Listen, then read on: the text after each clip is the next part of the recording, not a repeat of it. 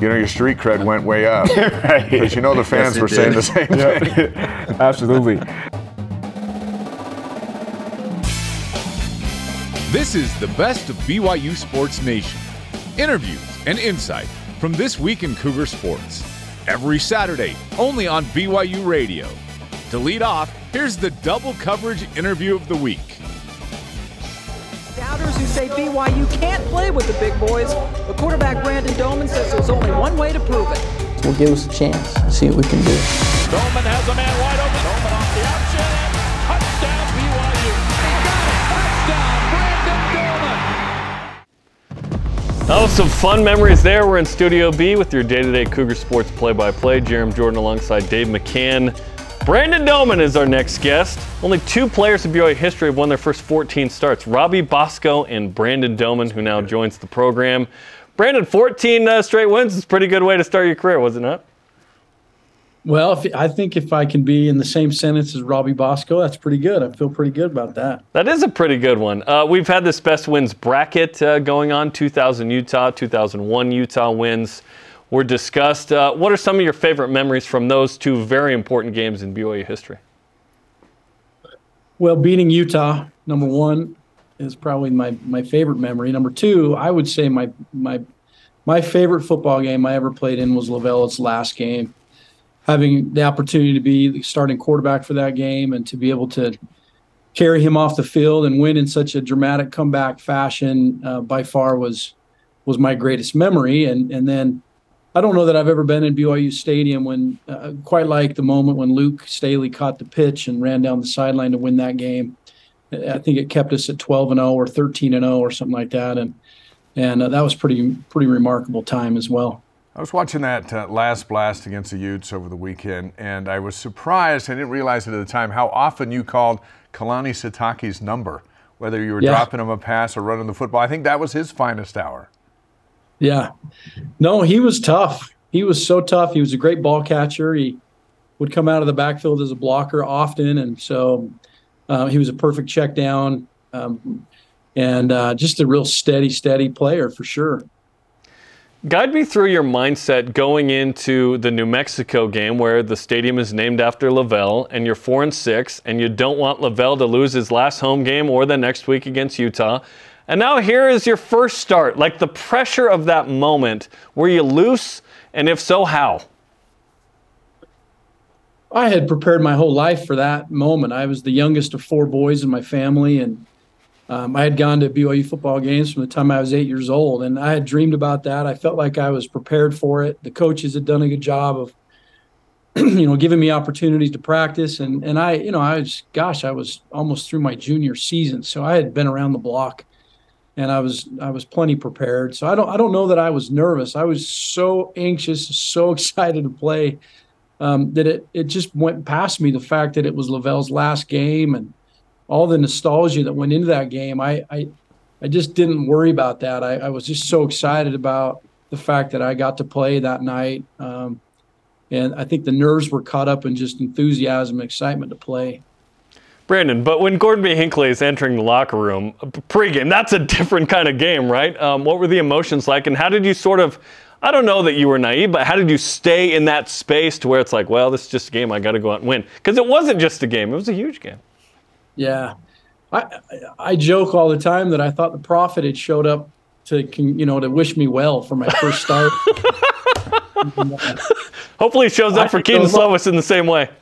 yeah, lo and behold, he was there for Coach Edwards. I couldn't, I couldn't figure it out. But you know, I, the the story is that he looked at the team and and congratulated LaVell on a great story, on a great story career, and then he looked at us and says, "Guys, we've got to send LaVell out with a victory tonight." And then he pointed at us and said, "So you know, don't muff it." And in, in my closet at my house, I have this little picture of the prophet Gordon B. Hinckley and and the phrase that says, "Don't muff it." And ever since that day, it's ironically, I think uniquely, not ironically, uniquely in my life has been kind of a little motto that I look at every morning when I when a I good get one. up and head out for the day. Don't muff it, and uh, I'm grateful for that.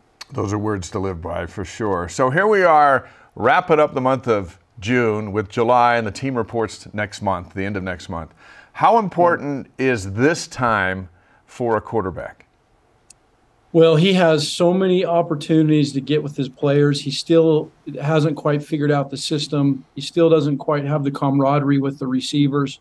When I was going into my first season as a starter, I hadn't played any football games. Now that's different for him. He he had he's played a bunch of football games. I only played two, and there was a lot uh, of uncertainty with who was going to play particular positions at receiver. We were still short on a couple uh, personnel um, scenarios that hadn't quite ironed themselves out. And they can go out every single day and work on routes, look at look at scheme. He can get on the uh, whiteboard with his with his coaches and with his teammates. He can get in the film room. Um, I, I think that there's um, you know five six week period of time here where prior to fall camp he can make up so much ground in preparation to hit the ground running for fall camp and understanding the scheme and what the coaches want. Spring ball was no way near enough time for him to wrap his head around, you know, what the, what the coaches were wanting to accomplish as a you know as an offense. But for a guy that's as veteran as he is, uh, between spring ball and then summer months right now, he should have plenty of time to figure that out certainly different in the uh, you know entrance into the one and done year. You had the end of your junior year, then you had your senior year. But if Kedon Slovis has a nice year, he could be the third straight starting quarterback at BYU drafted. Do you feel like QBU is back at BYU, given that they put two in the league? Obviously, a number two pick and then a fifth rounder in Jaren Hall. Yeah, it, it depends on how well he plays. You know, he's he needs to win Zach Wilson won games. Jaren Hall won games. You know, he, Slovis needs to go in there and win games, despite his ability to throw the football and, and, and you know execute the offense. At the end of the day, BYU needs to go have a couple signature victories for him to have a you know draft pick opportunity. Um, I, we won football games when I was playing, and and uh, I think I think uh, you know QBU is partially uh, you know good quarterbacks that play in a great scheme but we've also proven to win. And the guys that win usually get drafted. Um, so hopefully, for his sake, they can get some wins, eight, eight, ten games. That'd be a massive accomplishment in, in year one. So th- it's tough sledding for that guy right now. You mentioned his experience coming in. He has 34 P5 starts. How valuable will that be, and, and how will Cougar fans notice his experience the most? How will that show itself? Yeah, he just he won't be too too worked up about these big football games. He's played against these types of opponents. I think he'll be great in the locker room. He should have a ton of poise. Um, just his comfort level of being a starter, um, I think will have a resonating impact on the locker room. The players in that locker room, there's a lot of guys that haven't played in consecutive back-to-back big games like this in a conference like this.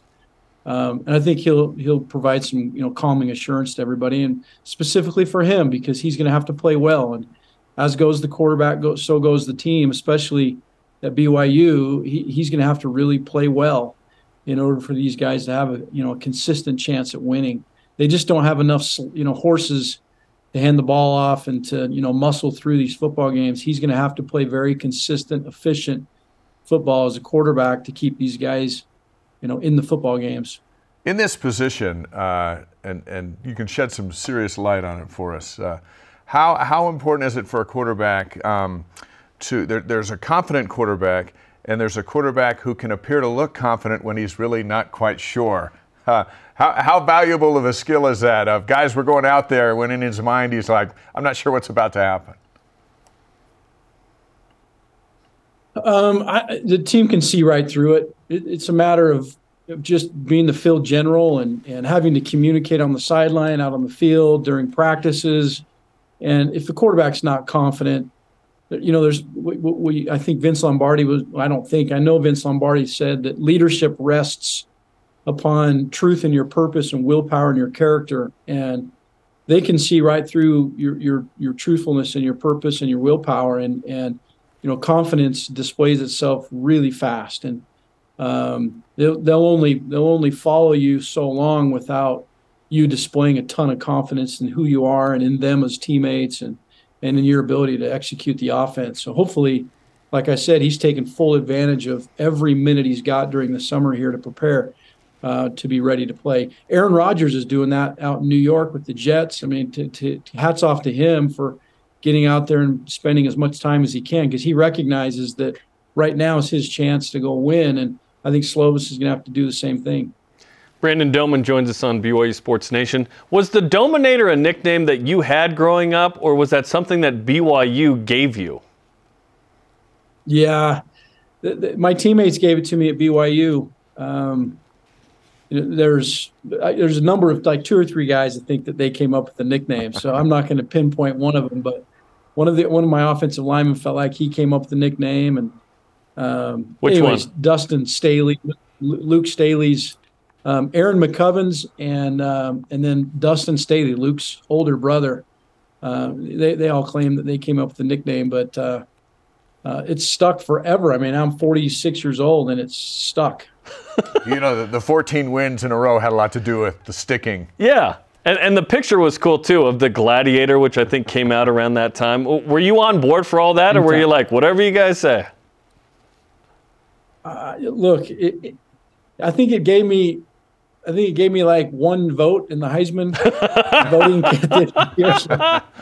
I think I, I, think I was the ninth vote getter, so I don't know that it that it served served any uh, purpose more than just giving me a nickname. But I was so grateful. Yeah, the, the marketing team there at BYU, some of those guys are still there. I remember working with Duff Tittle and mm-hmm. some of those guys to come campaign and and um, I just for, so grateful for all those guys. There's so many people behind the scenes in an athletic department that do way more than anybody realizes, and those guys went to bat for me with the media and I think halfway through the season, between all the work they had done and BYU fans, I was, you know, getting a lot of notoriety through ESPN, and they were ESPN. I'm sorry, Heisman Trophy was running a voting campaign, and I was the number one vote getter, and and um, throughout the season, so it was fun. I'm sure it helped me, you know, in, in, getting drafted and all the other things that happened after the season. It was, um, you know, a lot of that went and you know helped me in a lot of ways. Hey, for for the next minute, uh, you are the commissioner of the Big 12. Um, June 30th is coming up. Are you going to invite San Diego State into the league? I would get. I would do everything they can to get Utah, Colorado, Arizona, and Arizona State make it a 16-team league. Um, I just don't. I don't know that San Diego State fits the bill for for what the Big 12 truly can accomplish if they'll hang tight for a minute. I I think the Pac-12 is in a unique unique situation, and I think Utah and Colorado, and like I said, Arizona and Arizona State are going to be in a better position uh, if they'll if they'll group together and unify together and make that transition at the right time into the Big 12. Um, and uh, between the, between the Big 12, the Big 10, and the SEC, that will make three really solid conferences at that point. You know what what I Oregon and Washington and them, I think they're going to jump ship as well and probably end up in the Big 10. So I don't know that San Diego State's the play I'd make right now if I were the commissioner. Well, the play wasn't in Qualcomm Stadium anymore because they tore that thing down. A lot of great memories, but that place was a dump, including your 59 21 win in 2001. Brandon, we appreciate the time, man. Thanks for coming on the show. All right, guys. All the best. Take care. The Dominator on BYU Sports Nation. So good. He's so full of information. And I, I was kind of surprised. I thought maybe he'd lean a little more to San Diego State because it gives a time zone and a good basketball program and whatever, but it's out. Nope. Commissioner Doman, no San Diego and State. who knows? Uh, I mean, the Big 12 might add more, and it might be up to 20 teams at some point. Yeah. I, I, don't know. We shall How see. How ambitious will the Big 12 be? Hey, uh, what we're going to see coming up is the Y Awards. Spencer and Jarom in their tuxedos are going to uh, MC the biggest and brightest in BYU athletics over the last year in their annual event. You can watch or listen Friday June 23rd. That's coming up at noon Eastern on BYU TV and BYU Radio. You going the same tux as last year? You're gonna? Nope, mixed it up. Yeah. Nice. And if you Venmo me enough, I'll just tell you the winners. Just DM me. uh, coming up, which Cougars were drafted into the USFL and volleyball rep in the red, white, and blue? This is BYU Sports Nation. That was one of our favorite interviews this week. You're listening to the best of BYU Sports Nation. This is the best of BYU Sports Nation on BYU Radio. Hey, we invite you to follow BYU Sports Nation on social media for content throughout the entire day on Facebook, Twitter, Instagram, YouTube, and TikTok. Welcome back to Studio B. I'm Jeremy. He is Dave. Let's get to today's headlines. Payton Wilgar, Lorenzo Fauatea selected in the XFL draft. Wilgar to the Seattle Sea Dragons. Fauatea to the Vegas Vipers. You know what that means? They get to be paid to play football, which is the dream of every Division One athlete. USFL results over the weekend. Kai Nacua, six tackles, a pass breakup for the Michigan Panthers. Dayan Lake, three tackles for Houston. Troy Warner, three tackles for the Memphis Showboats, a team that also features Corbin Kaufusi on the offensive line. Those are guys getting paid to have some fun. Hey, there you go. Three women's volleyballers representing the United States on the collegiate national team, and Heather Olmstead as an assistant coach, as well as Erin Livingston and Kate Pryor are two of the 20 players. The three are in Anaheim this week, training much more on this with Heather later in the program. And Alexa Gray and Team Canada lost to Turkey Friday in three and uh, lost in five to the Dominican Republic Saturday in Hong Kong in Volleyball Nations League. Gray is carrying Canada, 17 kills against Turkey, then 19 in an ace against the DR. Gray is eighth in the world right now in total points. Fantastic. BYU softball announced the signing of transfer catcher Lindsay Madrigal from Salt Lake Community College. That position is now loaded as the Cougars head to the Big 12. Tennis player Wally Thane is ranked number 12 in the final Mountain Region rankings by the Intercollegiate Tennis Association. After a brief stint in Iowa, Michael Rucker back up with the Cubs, pitched a scoreless inning over the weekend. The Cubs have now won five of the last six. He's kind of on that shuttle of Iowa to Chicago. So when he's in Chicago, pitch really well, and he had a good weekend. Of course, fate would give you the Cubs headline. Yes. That's great. As it should be. Lee Cummard was named to the 2023 75 Rising Stars Impactful Women's Mid-Major Assistant Coaches list. How fortunate is BYU to have Cummard on that staff? He is a great coach. Yeah. Uh, Bob Huggins is out as West Virginia's men's basketball coach after multiple off the court incidents, uh, including one using a homophobic slur in an interview, and then Friday night a DUI. Huggins was the active Division One leader says he plans to retire. That'll all come out this week, as reported. He was put in the College Basketball Hall of Fame just last fall. Still waiting for that Big 12 basketball schedule. BYU is going to go to Morgantown, but now they'll face a different group of Mountaineers. Yeah, we'll, we'll see who you play just once, uh, who twice, and whatnot. Okay, those are today's headlines. Let's whip it. Cougar Whip Around is presented by Maersk, your e-commerce logistics shipping partner. Father's Day yesterday was great. Hope everyone had a good day. What's the best father-sons duo in BYU history? There's a lot of great ones. Uh, Grit and Steve Young, uh, Marty or Tyler Haws, right? Or maybe TJ, any of the Kaufusis, Johnny and Todd Miller. I don't know. There's been a lot of great ones. It's been, and, and more power to all of them. And happy belated Father's Day to everybody. Okay, BYU throwbacks tweeted a video of Max Hall's fourth and 18 conversion to Austin Collie against Utah in 2007. Hall said that was the loudest moment at LaVell Edwards Stadium he's experienced. What's the loudest for you? Kai Nacua's pick six against Boise State after the Hail Mary from Mangum to Juergens. Uh, it was loud to begin with, which followed, remember, followed the Nebraska Hail Mary. Then we got this one, and then the pick six where Nacua just kept going in the end zone, jumps up, places bananas, was a white out, so just Yep. a sea of white going nuts. I looked at Blaine during our broadcast and I thought, oh, this is next level. 0-1 Utah with the Dominator and Luke Staley on that pitch was number one for me. Jason Shepard tweeted a photo of him and Trevin Knell uh, at Disneyland uh, over the On weekend. the teacups, probably. Who's the most random person you've run into at a theme park? Look I, at that. I saw Tom Holmoe, and we were wearing the same shirt, like logo, but different colors of like Mickey doing a, a Y or whatever. Last April. Last April. I saw Tom, yeah. It's like, hey, what's up, man? All right. Yeah. Okay, college football home tweeted this. For the this is the greatest question ever. For the rest of your life, would you rather one, only liquid you can drink is water strained from a tuna can, but your favorite college football team wins at least 10 games per year, or two, full choice of liquids like you have currently, but your favorite college football team never wins more than five games per year?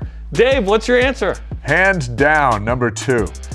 I have a sensitive, I have a sensitivity to tuna fish. I can be in any part of the house and I can tell when Diane opens a can of tuna Oh, fish. it's like I would just uh, like, I would go triggered, yeah. I'm going to take less than five. what about you? How much do I love BYU versus football versus liquid? Not liquid, tuna. Any liquid, uh, and it's only tuna. I've got to go with two, but it's really hard. I like when BYU wins 10 plus games. Yeah. Because one's enticing, but Yeah, yeah. yeah, I don't In like the end, fish. life happiness is better. Okay, coming up after the break, Heather Olmstead was named an assistant coach for the United States, as we mentioned, collegiate national team. She's taking two of her players with her. They're already there. Olmstead joins the program after the break as BYU Sports Nation continues. The best of BYU Sports Nation will be back after this on BYU Radio. Get caught up in the week in Cougar Sports. This is the best of BYU Sports Nation. Next on BYUSN, Cougars five days away from joining the Big 12 Conference. It is getting real, but do we want San Diego State in the Big 12? Plus, the best win bracket goes to the second round. We've got Brandon Doman on the show to talk about it. Let's go, baby. This is BYU Sports Nation, not five days away, about a week and a half. Let's go. Presented by the BYU Store, official outfitter of BYU fans everywhere. Monday, June 19th. It is Juneteenth. I'm Jarom Jordan, alongside Super Bowl ring analyst Dave McCann. You, you've come up with so many that uh, you've loved over the years, and now the Chiefs have added some. You know, Andy Reid is so cool. Uh, and they had their party the other day where they got their rings, and the media were asking him, he's in his tux with his wife, and they go, Hey, why aren't you wearing your Super Bowl ring? And he goes, I got my Super Bowl ring right here. My wedding ring is my Super Bowl ring. And you're just like, you know, he, he's so much like LaVell in the moment, Yes. spontaneous stuff that just exudes coolness. And it's like, you know what? I want to be like him when I grow up. I don't think we realized at any point that there would be a LaVell in the NFL. Yeah. It is Andy Reid. He has taken every good thing from LaVell, and now Matt Bushman and Zane Anderson and, and Porter Ellett on the staff as BYU guys with Super Bowl rings. So Zane is on the Bills now, and he came over for the to, party, right? Right. Someone says you're going to get a ring, I, yeah. you show up. You never like in the NBA. They wait until that that player comes to the city, Yeah. and then they get the ring. So shout out to those guys. Pretty cool, man. I think it's awesome that uh, that that one they have Super Bowl rings and and like for for Matt he's on the practice squad, but now now he's back playing to get in the game. Mm-hmm. And no matter what happens, he has a Super Bowl ring. He can say No to his matter father-in-law, what happens. "Hey Chad, uh, let's bring out our Super Bowl rings." And Oh. it's like, uh, Oh, wait. okay. Yeah. Anyway, That- I thought that'd be so really cool. mean. That would be. that would be. But you know what? Anytime a son-in-law can one-up the father-in-law, you know. I don't know if I'm doing that to Rob, my father-in-law. Give it some time. Yeah. It's not. It's, it's, it's a long. I'm hoping to make the uh, will later. You know. It's a long life. On today's show, as we kick off the new week, former Cougar Brandon Doman is here. We're going to ask him if he thinks the Big 12 should invite San Diego State. Uh, women's volleyball coach Heather Olmstead's here. Their non-conference slate is is fantastic. Our question of the day is: Do you want San Diego State? In the Big 12. And our matchup of the day of our best BYU football wins bracket, we got Miami of 1990 going head to head against Missouri of 1983. Ooh. Two very, very big games with spectacular performances from the two quarterbacks in that one. We'll roll it out a bit later on. But alas, Miami should win that because that's the In best a- win, right? in a yeah. cakewalk. Yeah, let's go. All rise and shout. It's time for what's trending.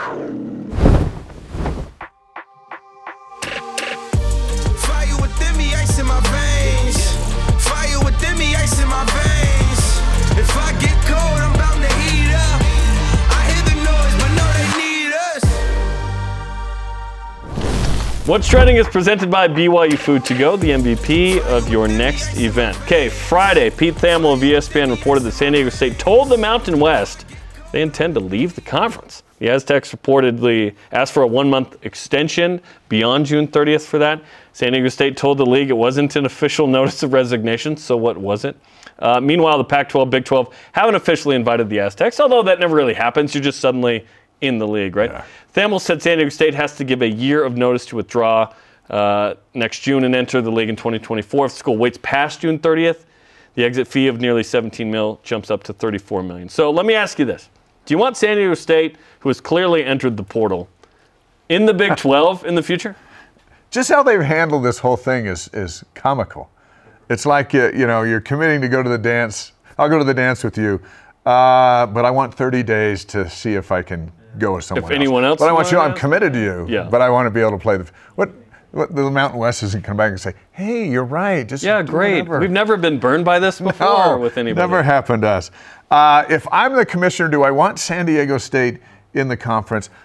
I think yes, and and for a couple of reasons. One, they're on the market, and and two, uh, if you're Brett Yormark, and he's been quite clear, he wants a land grab and he wants a time zone grab. Yep. This gets you Southern California without dealing with the politics of of Pac-12ness, and it also um, gets you in the Pacific time zone. without again having to deal with the politics of Washington, Oregon, and who's going to leave and who's going to not. Um, clearly, I, I would prefer it to be Arizona and Colorado, but if it's San Diego State and those two aren't jumping, uh, I'd rather see them go to the Big 12 than the Pac 12. Basketball wise, San Diego State's now in the elite status, and football's getting a little better, and we have a relationship with them. Yeah, I I would say yes, but that's assuming that there are no other Power Fives available. Right. Like if you say who else you well, I want Oregon and Washington. Yeah. And if I can't have them, then I would like Utah slash Arizona probably, um, or Arizona State. And if I can't have them, then maybe Colorado, Arizona. So uh, the San Diego State thing and even the Gonzaga thing, those are basically like, okay, if plundering the Pac 12 is not available based on TV contract and sometime that's going to come out, is it going to come out this year, next couple months? Is it going to come out in the next few weeks? Seems like June 30th is a big day It for feels all like stuff. that. and July 1st, big day here as well. Around that time, it'll be fun. If the Pac 12 TV deal is not good enough, and again, good enough is subjective. It's not just about money. Like if you're on Apple TV Plus, streaming only, but you got the same or more money than the Big 12, is it better? You may not be seen. You, you think every Applebee's in America is going to pull that up so that your game's on No. in random bars and whatnot around the country? Not just Applebee's, you know what I mean, though. Like, I, I don't know. San Diego State, yes, for all the reasons you uh, illustrated. The, the travel partner for BYU would be nice, although I think if they go one team, they'll probably go a second. Right. So San Diego State and Gonzaga, to me, could feel uh, joined at the hip Or, a little or bit. UConn. Or you go UConn, and now you're now you're truly coast to coast. But I'm afraid of a better whack, where you're too spread out, too many teams. Is it diluted in a way? If it's all about money and you can prorate these people in, okay, sure. But ultimately, I think the Big 12 is waiting for the Pac-12's TV deal to potentially not be good enough, Right. and for a few disgruntled members to leave. And all it takes is uh, a third team. Because if two leave, they can go San Diego State SMU. They flirted openly with them, uh, Pac 12, that is. So we'll see what happens there, man. Um, it's going to be interesting. June And- 30th screams to me because that's why San Diego State came out and said, "Hey, we're we're intending to leave." Yes, they're in June a hurry. because the 11 fee days. to get out doubles the next day. Yes, and So- that's to get in the league next season. Yeah. If they if they did it, you know, in a couple years. So if they're pretty sure somebody's going to invite them, but they don't want to pay a double exit fee, but they might not invite them by July 1, then they come up with the idea of, "Hey, we're leaving, but we'd like you to give us 30 days." And that's just not going to happen. Yep. Mount And- Wesley, why don't you give us $36 million? And obviously, there's a history with San Diego State that would be uh, familiar and uh, pretty normal for BYU, given the history in the past. Which brings us to our stat of the day. It's the BYU Sports Nation stat of the day. They played a bunch, Dave. 113 times, in fact, uh, in football and men's basketball. BYU 79 33, and there was one tie in football back in the day. Yeah, that is famous tie. from 91. Got right? BYU back into the Holiday Bowl Yes, and kept the Aztecs out. WAC title. That's actually one of the greatest ties in BYU history. Yeah. which is all good, led by Ty Detmer. So there's a familiarity there, which brings us to topic number two. If San Diego State joins the Big 12, it's a natural rival for BYU. And uh, there's a relationship there, there's angst there, there's all that stuff that that that, That comes with a rivalry. That makes a rival. But if they don't, Yeah. who would you hand pick for BYU to be a rival in this Big 12? Oklahoma and Texas are leaving, so just kind of Yes. consider everyone else is left. Yes. Who's going to be the rival? If they asked me and I could force a rivalry like Utah, Colorado was, Which never works. Which never works. Yeah, a rivalry just happens organically. When when BYU went to the West Coast Conference, I don't think we were thinking, hey, in men's hoops, it's St. Mary's. I think we thought it was going to be Gonzaga. And oh, by the way, that's by sport. Sometimes it's not multi-sport. Like Utah will continue to be the all-sport rival, and then Utah State kind of as well. Boise State in football became a rival, but it wasn't in any other sport. In the WCC, women's hoops, it was Gonzaga. Women's soccer, it was Santa Clara. Women's volleyball, it was San Diego.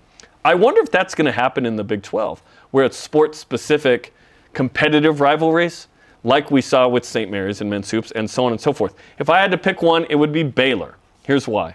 You already played twice, got a little thing going there. Um, Grimes and Mateos are still there, right? Familiar homies on the staff. They stole the Barrington brothers.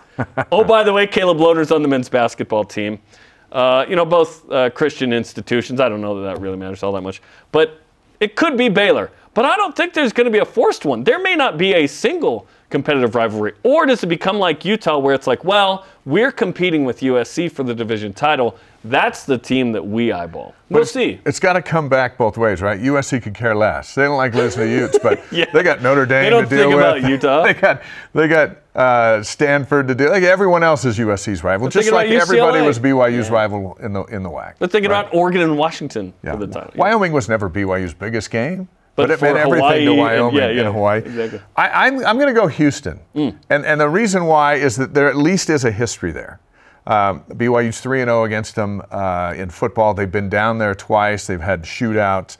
Um, they they on the Haas's buzzer beater. They beat Houston there. Houston now in basketball. Think about how good that win was, given how good Houston's been the last Yeah, few years. and now they're then. in the elite. Oh my! They're in the elite status. yes, one Um, seed last year. And also, the reason I picked them is there's an enormous BYU fan base already there in the Houston area. Gifford Nielsen So- did work. Yeah, he did work. And so when the Cougars come to town, there's already a built in agitation by the other Cougars of how did all these blue Cougars get into our stadium? And that never sits well, and that helps to feed a, a rivalry. So if you, if you had to pick one that at least has the start of something, I, I would go Houston based on that. But, but what, what I wouldn't do is assign somebody, hey, by the way, you now hate those guys, and they hate you. not how it works. Ring the bell. Hatfield McCoys, come over here. Uh, oh, wait, you already do hate each other. Yeah. The, the, there was a mini hashtag battle between Houston and BYU a couple years ago, by the way, for hashtag Go Cougs. Yeah. To where I believe, uh, and, I think it was Washington State even. Yeah. Um, was in the mix, uh, but it's like C O O G S, but BYU is the C O U G S. There, there are these things that happen with uh, rivalries. There's, there's, there's, but you gotta have history. You gotta Yes, have you some- got to have a choke sign from Eric Mika. You got to have Brad Wall to throw a mouthpiece. You got to have a Deliva dagger. half These court thing things right after Haas hit his big shot, so you went from here Yes, down to These here. things happen, Yeah. as they uh, said on. It'll It's be fun to watch and see how it evolves. Okay, our question of the day is this: Do you want San Diego State to join the Big 12? Weigh in. Uh, Nate underscore Dunn says on Twitter, no. There are four different teams who are a better fit for the Big 12 in both athletics and geographically. Thanks for not mentioning academics. Colorado, Utah, Arizona, Arizona State should be priorities one through four. I would say Oregon and Washington are one and two. Remember, me. we're not saying should they choose them over those guys. We're assuming those guys aren't available. Yeah, do you just and to me this isn't like first choice right now. It's Right. like at some point would you want San Diego State in? They add more value in every aspect than bringing San Diego State. We need that nice beach spot though in Yeah, the league, you know what I'm We saying? do. Everyone. That would be good. off-season meetings. they don't necessarily have to be in Dallas. They could be on the beach. Exactly. Okay, continue to weigh in on Twitter, Facebook, and Instagram. Hey, our big party is coming up Saturday, July 1st. Talked about it a moment ago. We'll participate with BYU Athletics to celebrate the Cougars joining the Big 12 Conference. Join the BYU Sports Nation Game Day crew. Uh, we'll have interviews with coaches and players live from the celebration July 1st from 5 to 7 Eastern Time on BYU TV, BYU Radio, and the BYU TV app. And then we'll just kind of just pretend that Stadium of Fire is part of the party. And we'll light up the night later on You emceeing at this? LaVell Ridge Stadium. We'll be over there You always do. stuff. That's awesome, It's a man. great night. Okay, coming up, the Dominator, Brandon Doman, tells us about 2000 win at Utah, 2001 against Utah. This is BYU Sports Nation. This is the best of BYU Sports Nation on BYU Radio.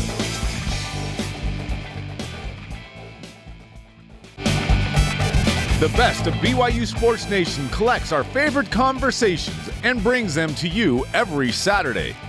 Welcome back to BYU Sports Nation. Cougar swimmer Josue Dominguez uh, reached a pinnacle in the sport that few athletes ever get to do. They get to go to the Olympics and represent their country. And he swam for the Dominican Republic in 2020.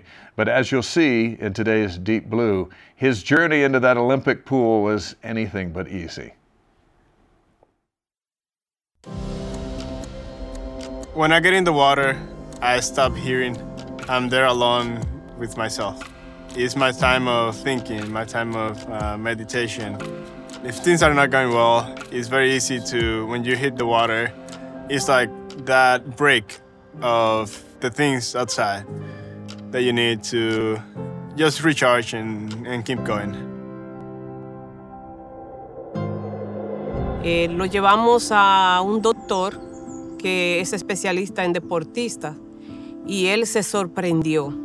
Él dijo que Josué tiene todas las cosas para ser un nadador. Incluso él le dijo, Josué, tú eres un pez.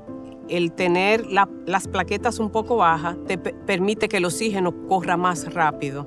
Muchas veces en mi trabajo no sé cómo no me despidieron con tantos permisos que tenía que pedir para ir a competencia, llevarlo a las diferentes cosas. Este, Josué es un ejemplo de, de ser un niño obediente. En el 2014 logró en el Mundial de Nanjing, en los Juegos Olímpicos Juveniles de Nanjing, logró quedar entre los 16 primeros, siendo el mejor nadador o la mejor participación de nadador o nadador alguno en esos Juegos. de salir al campo misional, en natación pensaron que mi esposo y yo estábamos forzando la situación con él, pero ya era una meta que él tenía, de que cuando le llegara el tiempo iba a salir a la misión. Y mucha gente pensó que Josué ya se había acabado su carrera de nadador. Pero Josué confió en el Señor, se fue a la misión. I knew that the Lord was gonna help me for my decision, and that it was the right decision to make. Allá jugando basquetbol tuvo una lesión de, de, de ligamento cruzado de la rodilla jugando baloncesto. Tuvo que venir al país y ahí sí ellos pensaron que ya Josué no iba a nadar más. In the plane back, I was just thinking, oh, everybody's just gonna tell me, we told you, don't go, and just start judging me and things like that. But the first thing I saw when I came home was my parents. De una vez nosotros agilizamos todas las cosas para que pudiera ser operado y duró cuatro meses aquí en el país, o sea, después de la cirugía, todo el tiempo de terapia. Y ya a los cuatro meses, José dijo, me tengo que ir a la misión. Terminó su misión, regresó y de una vez entonces empezó a llenar todos los papeles para, para poder irse a estudiar a BYU. I came back. I had lost all my stamina. All my swimming muscles were almost gone. And coming back to the pool was hard. Como un milagro, ese nadador pudo, después de dos años fuera, retorna al país, empieza a nadar, empieza a hacer buenos tiempos y luego es becado en la Universidad de Utah. It took me a long time. It took me months to be able to get even a little closer to what I was before. It's been because of uh, God's help and my family and my friends and coaches that I was able to come back from a mission and be even better than before.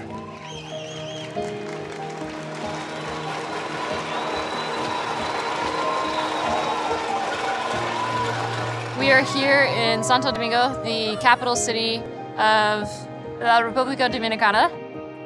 Siempre esperamos cada año con mucho gozo porque son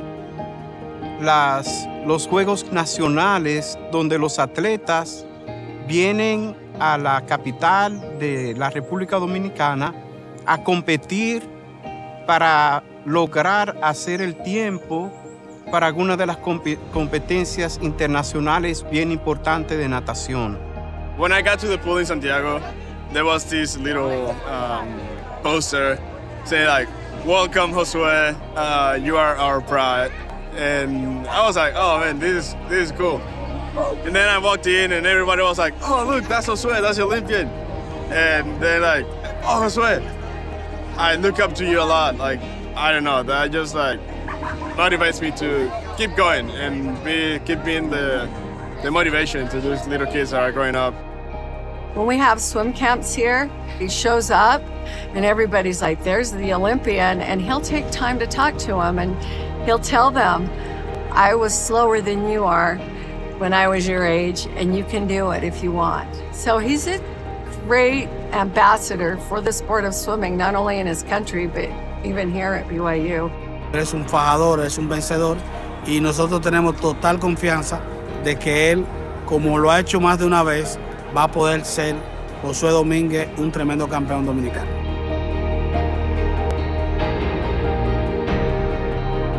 In swim, he has had the drive and motivation to become an Olympian, to make these records, to make these national records, and he has achieved those goals.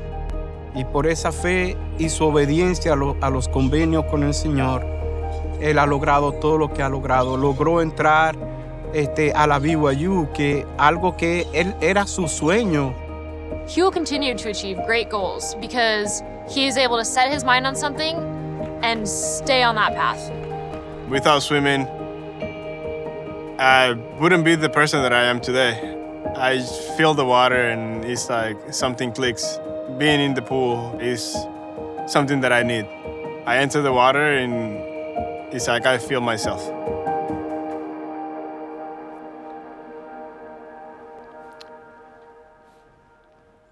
It is amazing the caliber of young people that, that come through here. And we get to know them as fans and as even as broadcasters because they're in sports and, and we, we get to tell their stories. That's a fascinating story. Yeah, it is. Um, man, I, I, wish him all the best and, and uh, perseverance. Um, whenever you're going through something, um, always, you know, helps out. Um, giving up, you know, never does, never does work out. Um, but what an amazing story to um, have, you know, your, your country behind you and uh, the, the support. And like you said, I mean, BYU, we just produce really good athletes and people, but athletes. I call I call them I call them um, athletic students instead of student athletes. Um, so I would be a non-athletic student. Is that what you would call me? no, no, no. You're you're no, you're athletic um, commentator. Speaking of the big time with big athletes, we got it all coming.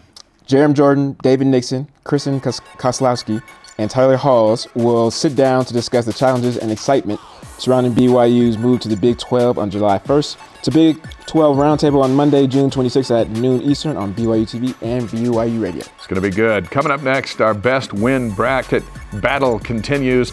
Yesterday's game, pretty one sided. Today's matchup, a much different story. How is he still open after all these years? The great Johnny Harline. This is BYU Sports Nation.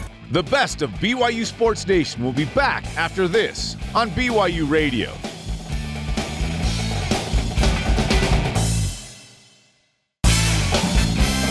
This is the best of BYU Sports Nation on BYU Radio.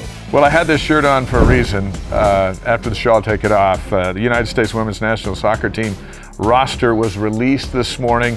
Former Cougar star Ashley Hatch left off of it. Should she have been on it? Yes. I, I thought she was going to make wanted it. There her to were- be on it, There were some should she notable been injuries to a couple of forwards that made it so we thought she was going to be picked. She was not.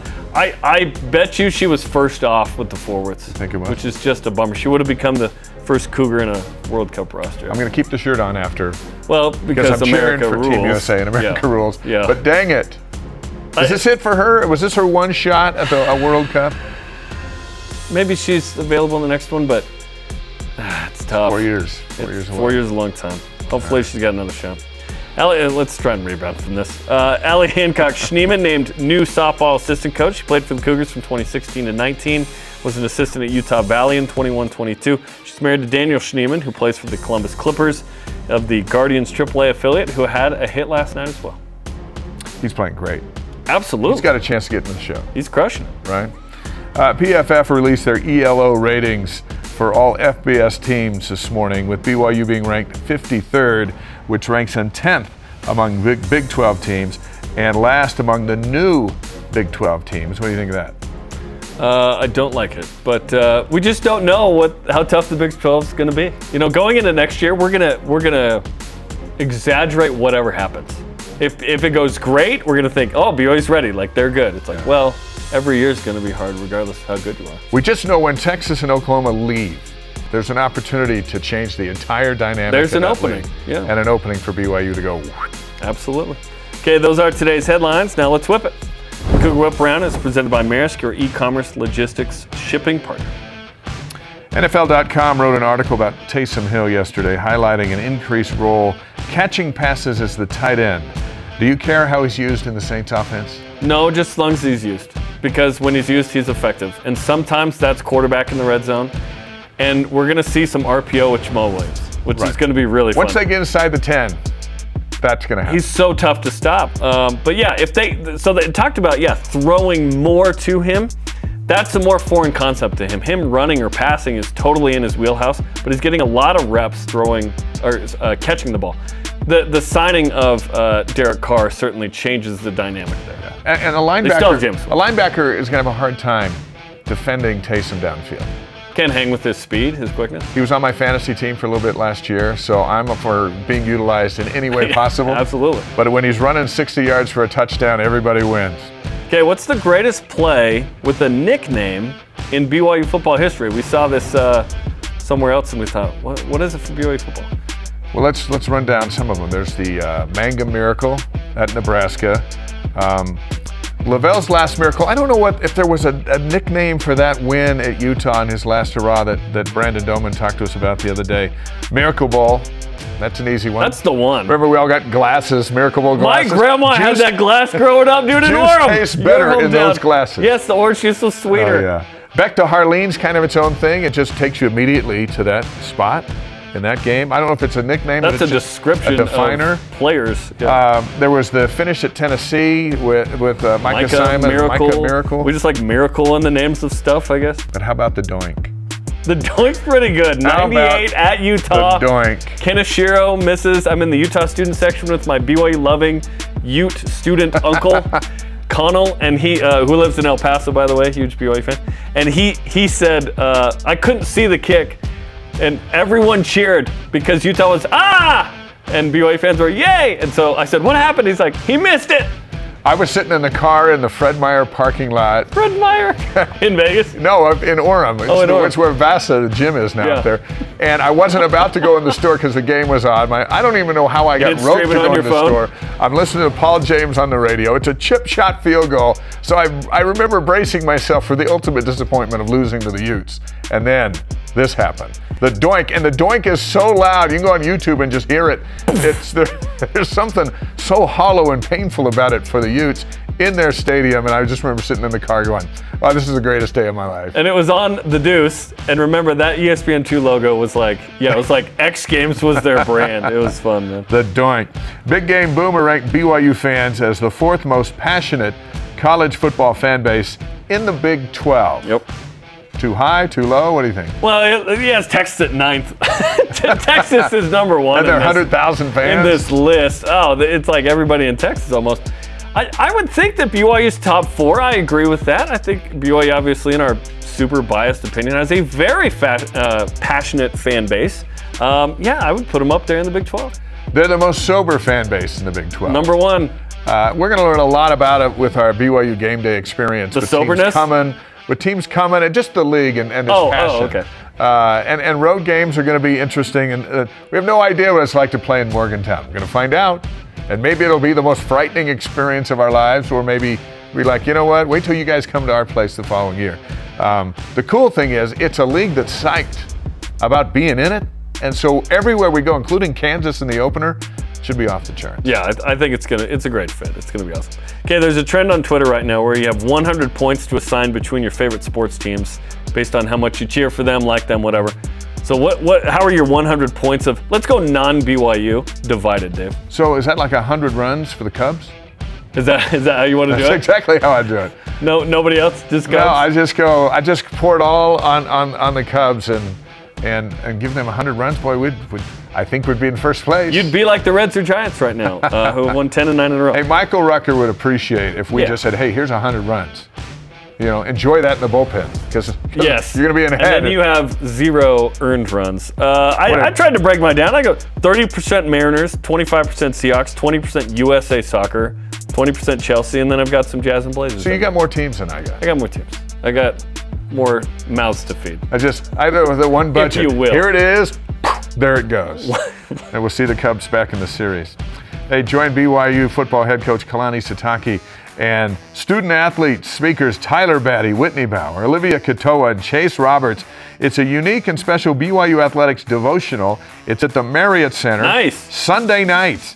You can get there in person or you can watch it live on BYU TV at 8 o'clock Eastern Time. Olivia I love the idea. Was, we should do more of it. Yeah, was Olivia Wade. She got married, so that's who that is, if you're wondering who that is. The best of BYU Sports Nation. We'll be right back.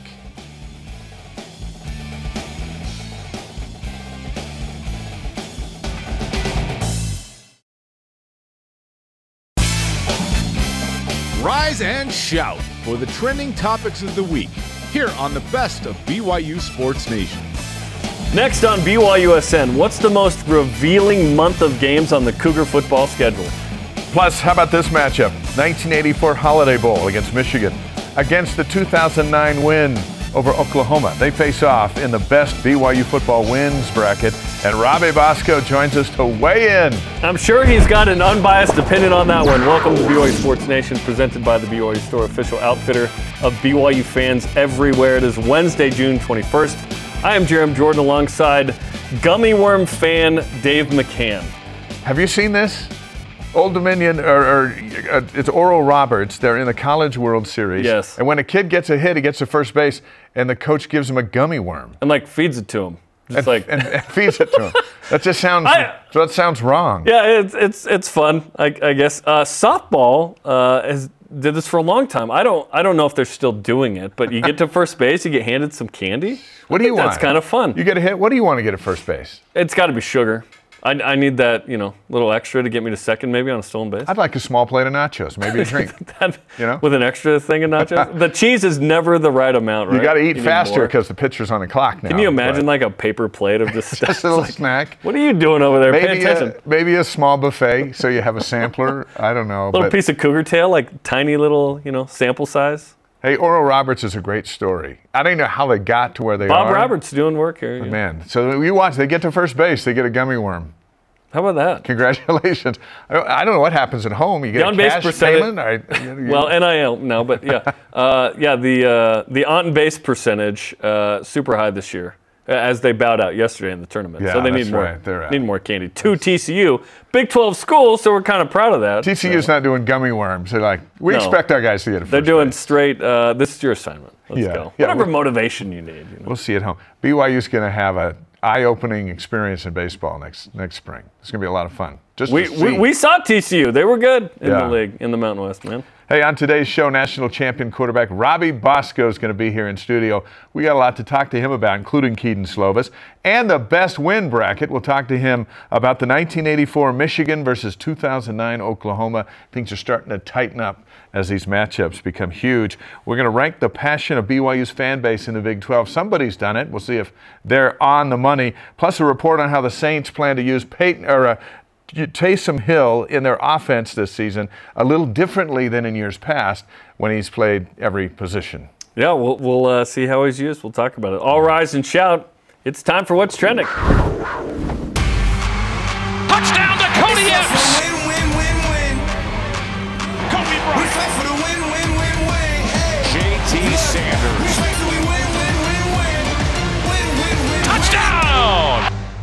Hopefully, there's at least six of those win win wins. What's Trending is presented by Tim Dahle Ford, part of the Tim Dahle Auto Group, serving Utah since 1968. Okay, this fall, BYU football embarks on three important months in its first season in the Big 12. We will learn a lot. So, Dave, what is the most revealing month of games on BYU's schedule? Well, first of all, it's the great month of June, which gives us opportunities to dive into these kind of topics and expand on them because when you start thinking about it, you know, there's September, there's October, there's November. Which is the most revealing? I'm going to go to November. Here's why.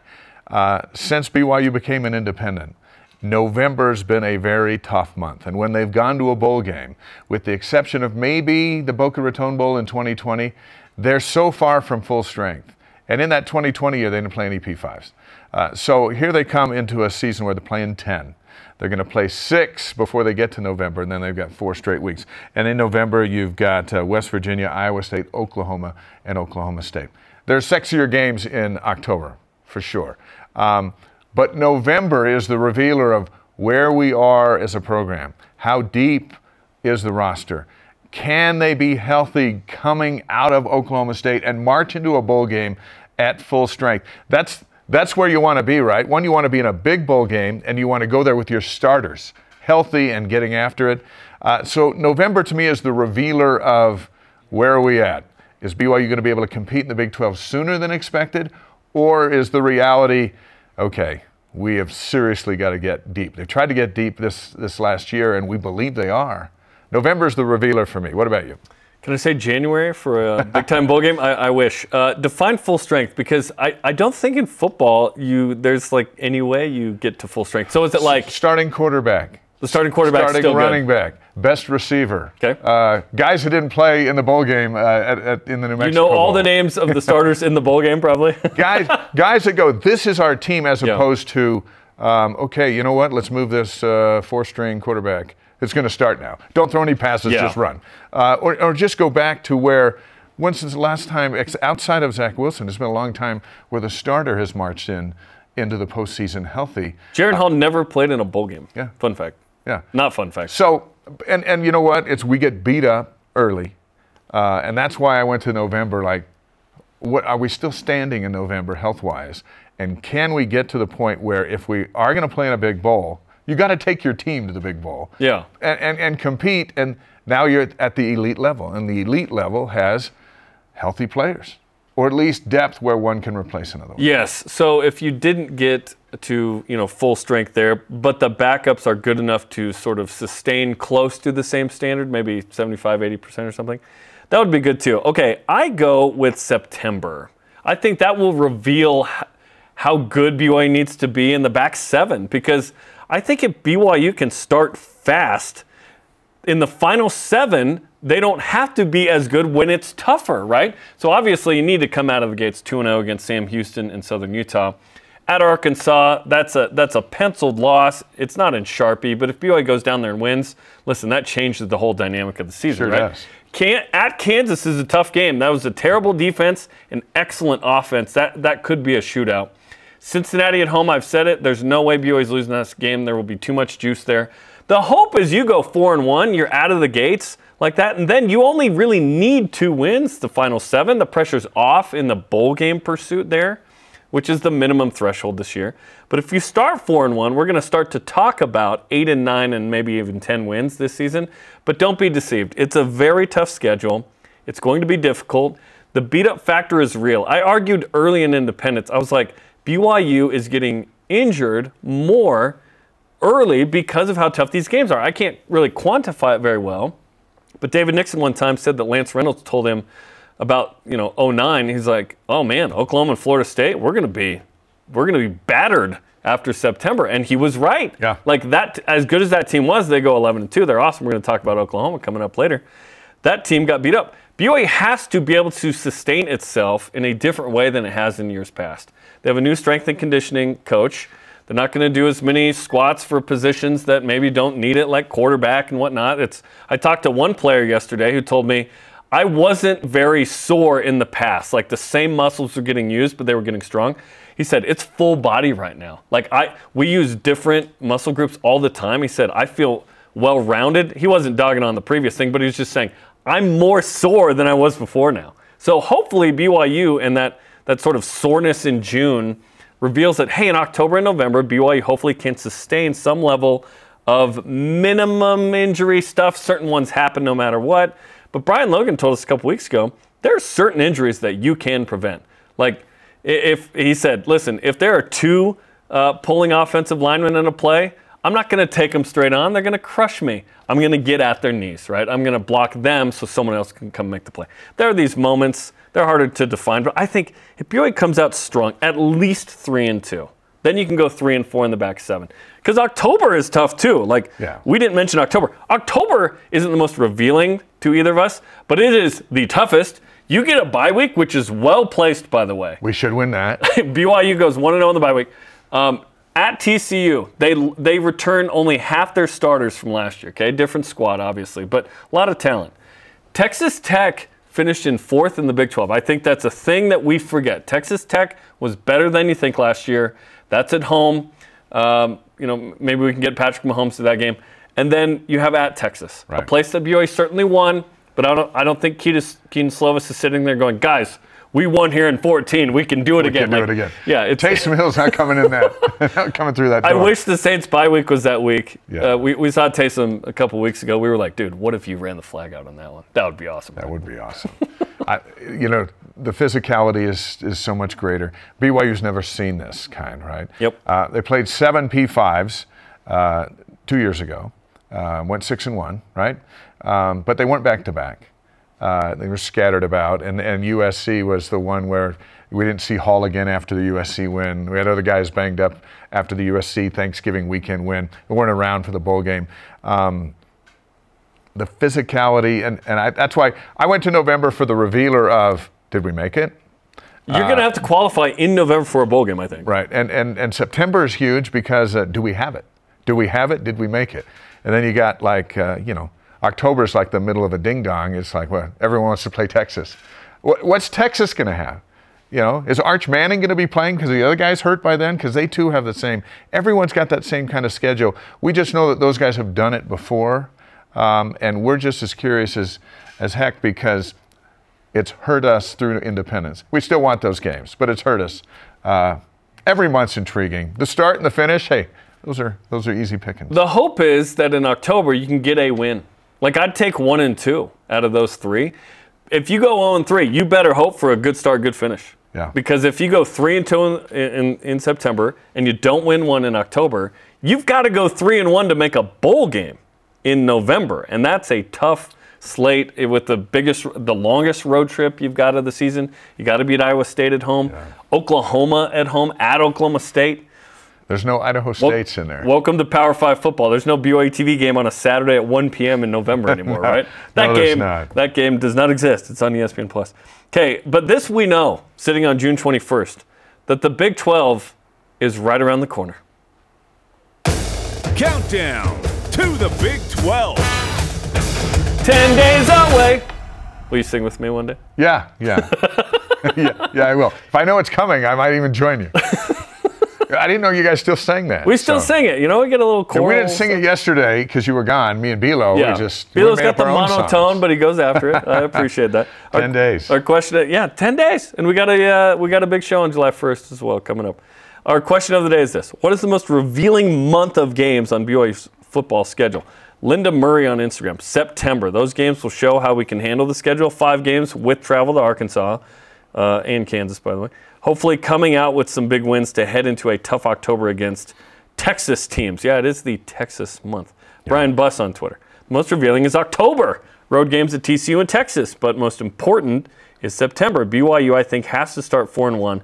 They want to be pretty assured of a bowl game.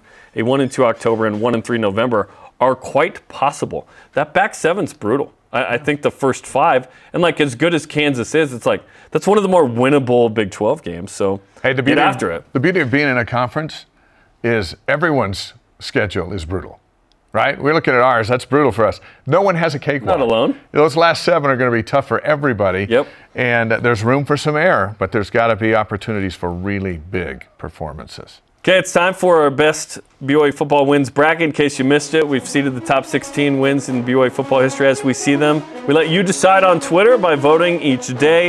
We present the matchup of the day, uh, discuss it, and then you can go to BYU Sports Nation's Twitter account to vote on that matchup. Then the next day, we show the results. The winner moves on. Um, and then we introduce the next matchup of the day.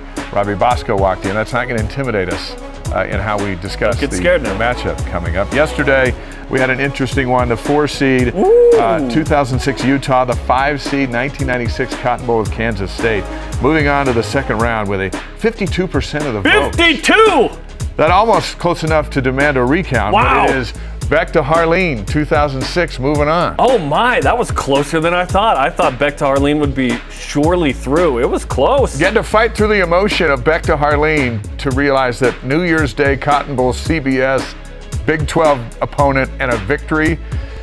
That's that's why it was close. One it could have gone either way. I would have been actually okay if Kansas State had had, had won that. Oh, I would not yet. Beck to Harline's got to go through. that I mean, January 1st though, like the, you could argue that's the biggest bowl game BYU's ever Absolutely, won. absolutely.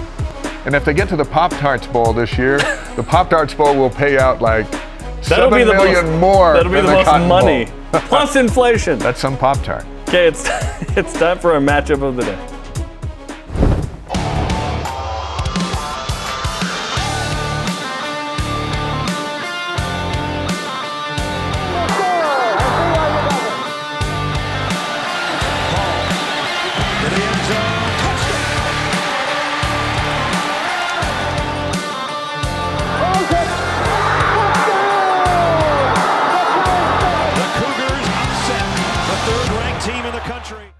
Here we go. It's like a title fight in Vegas. Our matchup's a doozy.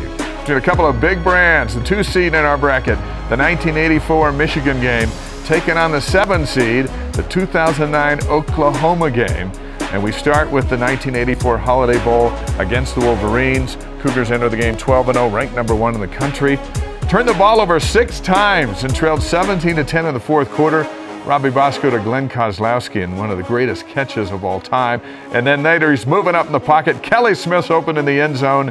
And BYU goes up 24 17. Marv Allen seals the game with an interception. Jim Harbaugh was hurt over on the sideline watching it all. The Cougars win it 24 7, finish 13 0. And the football program's only national championship. And what I, I still remember when the paper came out. Remember when we got papers? And it said BYU number one as a young kid watching that. We were at the game, the McCanns, and uh, what a moment. Overcoming some obstacles with those turnovers and beating Michigan to stay undefeated and win the title. We've seen that 90 Miami and 84 Holiday. BYU with a ton of turnovers in both games overcame them. Overcame, them. 2009 Oklahoma is the seven seed. Number 20 BYU, number three Oklahoma at Jerry's World. First college football game in that stadium. Oklahoma has the reigning Heisman winner Sam Bradford at quarterback. Early touchdown to Andrew George. Later, Coleby Clawson hit Sam Bradford, separating his AC joint, knocking him out of the game. Landry Jones comes in. There goes Bradford. Max Hall had a huge fourth down conversion to Dennis Pitta. Pitta, of course, his helmet probably came off in that one later. McKay Jacobson in the back of the end zone. I've told the story, I'll tell it again. That summer before, McKay had called Max and said, I'm open in the end zone. He caught the ball within feet of where he made that phone call. That summer, BYU wins 14 13, goes all the way up to number nine in the AP poll. And that team finished 11 and 2. They were awesome. Go one- vote on Twitter today. One of the big differences, that game was on ESPN in prime time. And the BYU Michigan game, I believe, was still on the Mizlou network in 84. Whatever that is. so uh, those who wanted to see it saw it. The Oklahoma game, everyone saw it because it was so easy to find on TV. That was that was fun. On University Avenue in 800 North, I was part of like 300 students that would just run into the middle during a certain red light and then run back. And it was like, what do we? An impromptu party at the stadium. It was awesome. Speaking of big parties, we got one coming up July 1st, just around the corner, as BYU joins the Big 12 on that day.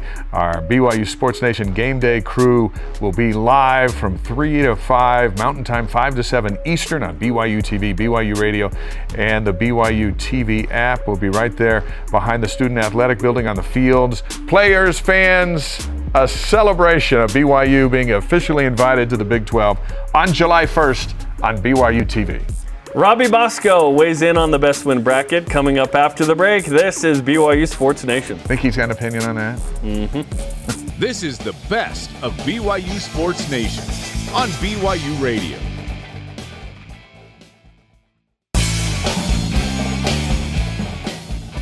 Hear what the coaches, athletes, and experts have to say.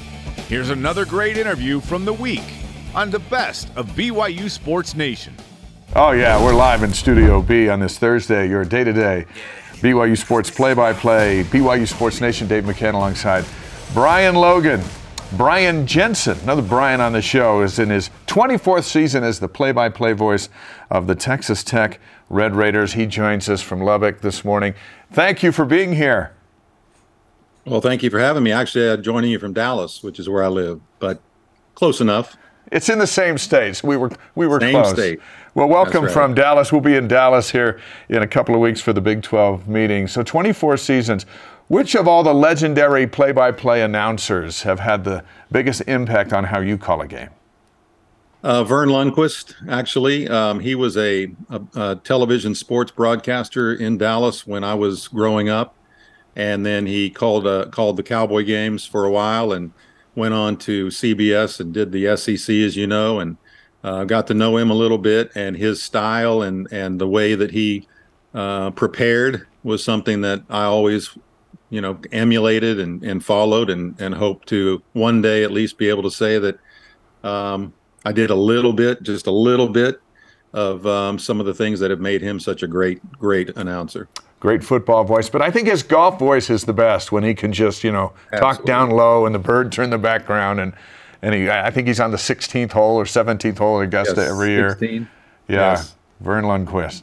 Um, Brian, you know, I, I feel the same way about Uncle Dave here as far as, you know, being most influential for me. So everything that you said, I just want to echo for, for him. Thank you, Philo. so thank you for setting that up for me, uh, Brian. But um, moving into, into the Big 12 conference, this is obviously an exciting time for us as fans. Um, and uh, a long time coming. Um, how, how do you guys feel about BYU joining the Big 12? Well, I think it's great. I think of all the schools and teams that are coming into the Big 12, BYU is number one on the list. Uh, the national name, obviously, the the great history, traditions, the uh, the beauty of the stadium out there. I mean, there are just so many things that um, I'm looking forward to, and I know many others are to have BYU in the Big 12. So uh, I just I, I think of all again of all of them um, of the four coming in. Uh, I don't think there's any question that BYU has jazzed people more than the other three. No offense to the other three. I'm sure uh, it'll be great having them in as well, but BYU is the one. There are a couple of things the Cougars and Red Raiders share in common. Uh, number one is Mike Leach. He graduated from BYU in 1983. Uh, he's going to go into the Red Raiders Hall of Fame this fall for what he did with football. What, how important was Mike to the game of football, not just in Lubbock, but but everywhere now in college football? Well, he was he was huge in the game. I had the fortune of coming in to when I started my play-by-play was the year he started as head coach at Tech, and brought air raid, which was relatively new to college football, and the way he played it and the way he put it together, and the fact that he recruited athletes that were not four or five star. He didn't care about the stars. He cared about whether they would fit into his system, which was again one of the first times you really saw that in college football. Um, he actually in my opinion, changed college football more than just about any coach. You might look back at the Barry Switzer days. You might look back at the the Wishbone days and think maybe that was that was the time, maybe the Ara Parseghian days. But I think Mike Leach is right up there too because look now at not only all of the college football teams that are trying to throw the ball as much and go with a fast pace as much as they are now. But look at the 7 on 7 and all of the the skill position guys now in high school football and all the high school teams that are playing that way. Um, I think his his coaching and the way he brought things about it and the coaching tree that he has that has gone on to uh, to coach in college football had huge impact. I think you could take it all to the NFL as well, where it's less Yeah. about running and more about trying to score 48 points uh, and, and outscore the other guys. Who was uh, most impactful at Texas Tech?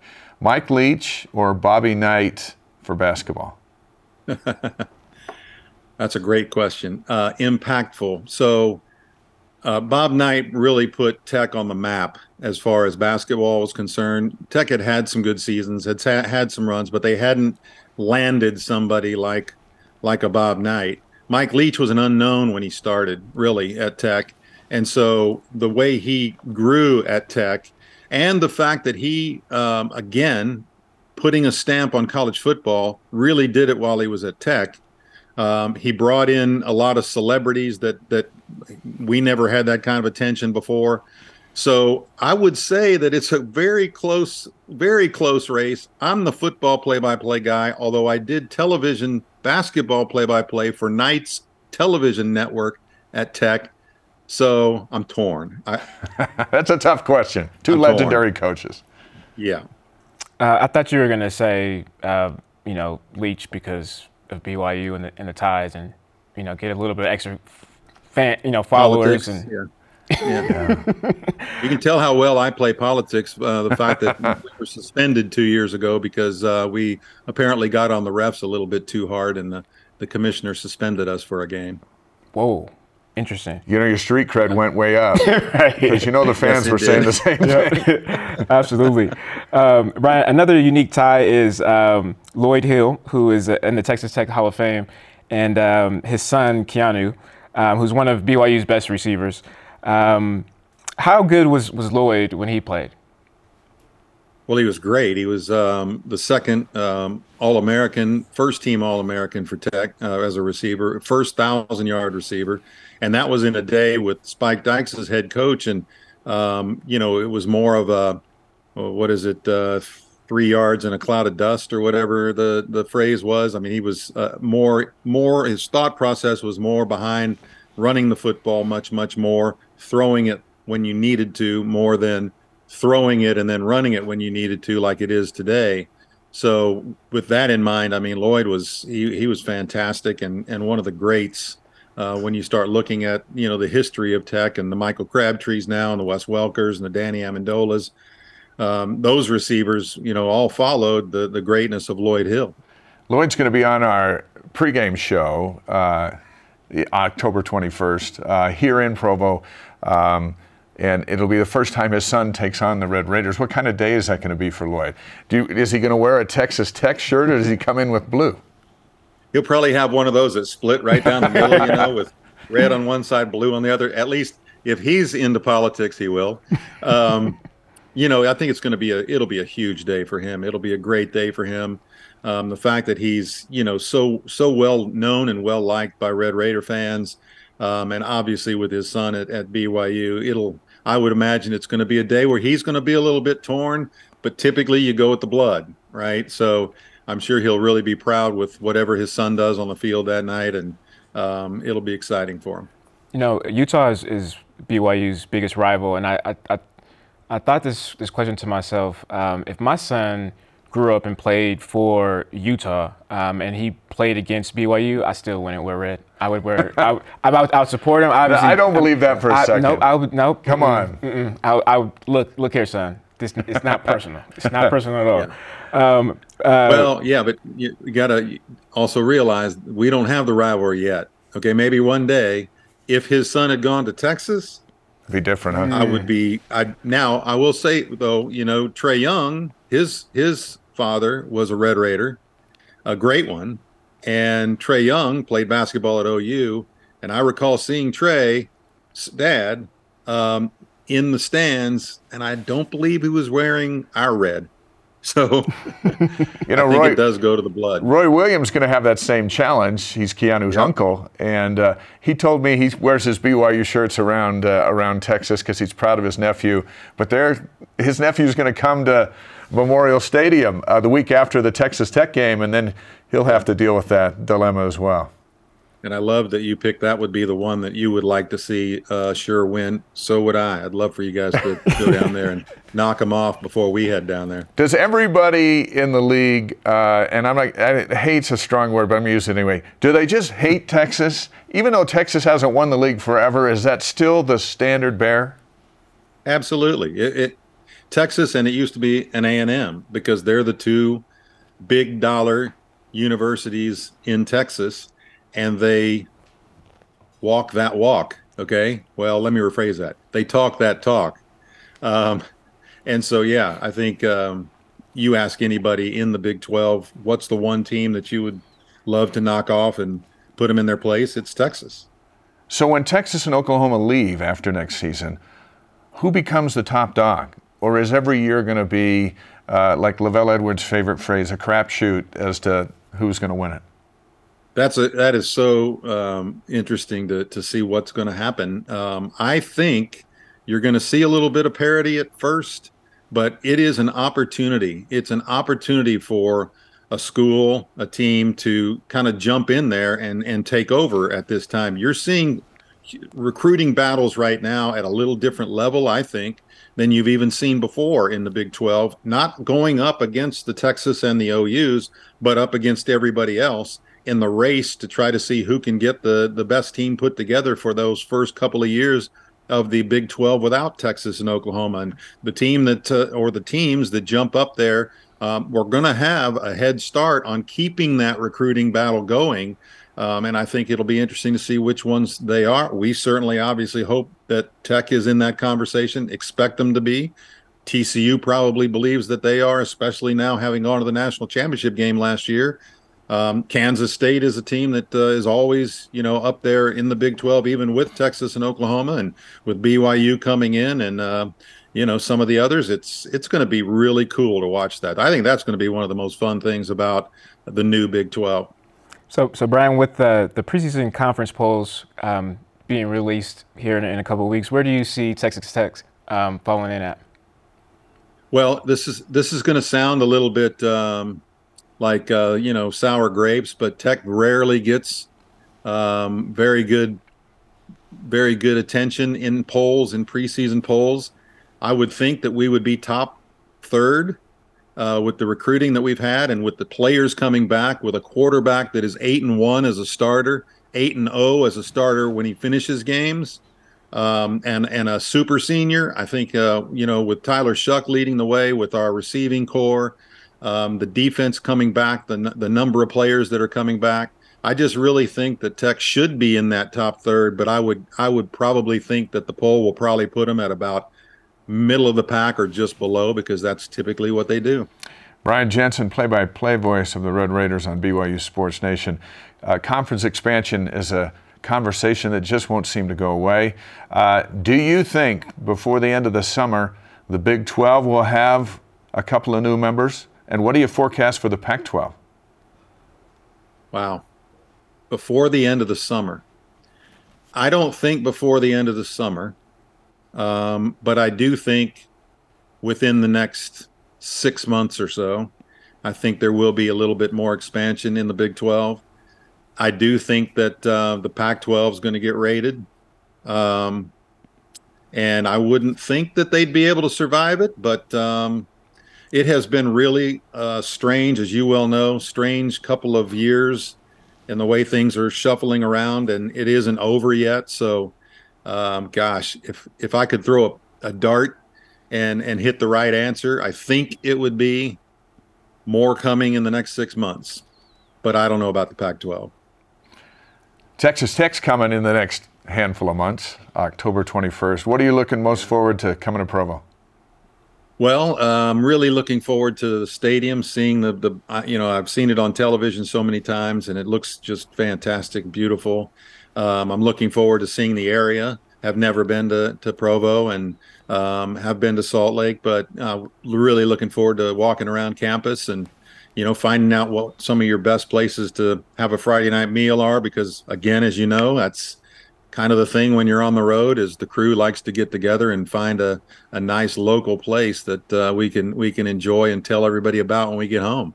Now, just remember the altitude sometimes affects the players on the field. You'll be sitting a lot higher than the players on the field, so you need to pace yourself for the full four quarters uh, here in the Rocky Mountains. But we sure uh, welcome you here. We look forward to meeting you, and, and we thank you for uh, for your time this morning. And we'll see you in Dallas here in a few weeks. I think I'll, I'll sleep in an oxygen chamber before I get there. But thank you. It's been fun. Brian Jensen, voice of the Red Raiders. Thank you, and we'll see you down the road.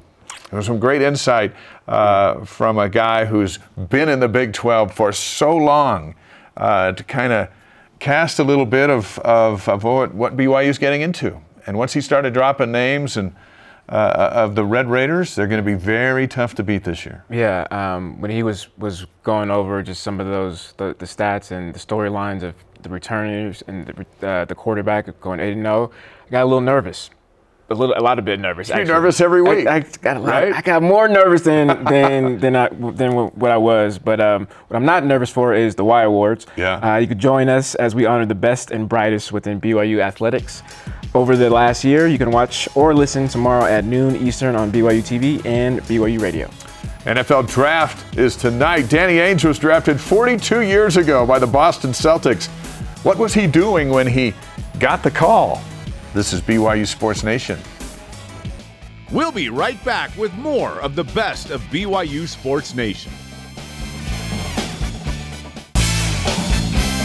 The best of BYU Sports Nation collects our favorite conversations and brings them to you every Saturday.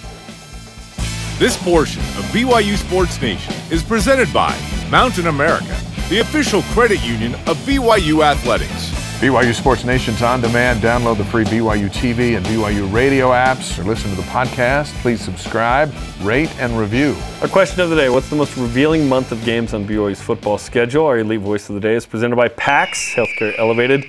Jim Roberts, MN on Twitter. November. Cougar Nation has been waiting 12 years for a schedule in November like that. We have waited patiently for that kind of schedule. And, and like it or not, it's coming, and it's going to reveal a lot. Let's go. Today's Rise and Out pre- presented by Mountain America, the official credit union of BYU Athletics. Women's basketball continues to recruit at a super high level. Top 50 ESPN rated players coming in here the next couple of years. I think of that Vincent Van Gogh painting, Starry, Starry Night. There's stars all over that program. Four more after last night.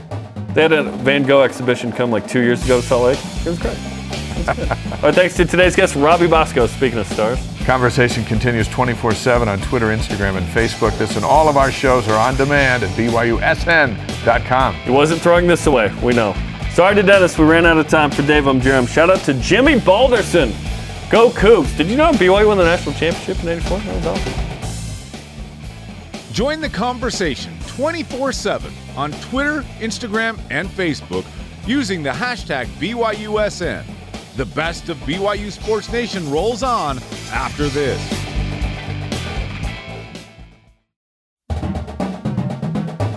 Get caught up in the week in Cougar Sports. This is the best of BYU Sports Nation. Follow BYU Sports Nation on social media for content throughout the day. Follow us on Facebook, Instagram, Twitter, YouTube, TikTok. Follow us all Thursday, like all Snapchat. Every maybe second. maybe if it was Snapchat, maybe Pinterest. Um, You get some I think, I recipes. think well well I think um, voting would be a little bit different. It's just mine. Brian Logan, Dave McCann, Studio B. It's good to have you with us. Let's get to some headlines. BYU women's basketball was ranked as having the 12th best transfer portal class in college basketball, according to 24/7 Sports. Number 12. BYU was ranked first among Big 12 teams. That's number one. That's right. They're doing a great job. We'll have more on that in the whip. Big 12 announcing today that BYU men's basketball coach Mark Pope and women's head coach Amber Whiting will be two of the 11 Big 12 coaches that'll be helping youth clinics in New York City at Rucker Park. We got a lot of Cougar Nation in New York. Find Rucker Park as part of Big 12 Hoops in the Park on Tuesday, July 18th. Daniel Schneemann had two hits yesterday for the Guardians AAA affiliate uh, Columbus Clippers. Schneemann is batting 309 over the last two months. He's having a great season. Those are today's headlines. Now let's whip it. Cougar Whip Around is presented by Maersk, your e commerce logistics shipping partner. What do you got? As mentioned in the headlines, women's basketball was ranked as having the 12th best transporter class, according to 24/7 Sports. Um, as part of the uh, transfer portal class, uh, was returning star forward Lauren Gustin, uh, bringing in Oregon transfer and former top 40 recruit Jenna Isa and Boston University transfer Lauren Davenport. How impressive has Amber Whiting's staff been when it comes to recruiting? It's been uh, unprecedented in the history of the women's basketball program. And they've had some really, really good players. But as of the other night, they picked up their fourth or third four star player um, to go along with Amari Whiting and, uh, and Jenna Um, that's never happened before. And, and, then, and then the talent around them's pretty good too. I want to know. Amber Whiting's going places. I wonder if there's uh, some NIL deals associated. Well, I don't know, but whatever it is, it's working for the BYU women's program. Uh, Pro Football Focus ranked the 49ers as having the best linebacking core in the NFL, highlighted by Fred Warner, who many consider to be the single best linebacker in the NFL. We, we certainly do. What are your expectations for Fred this season?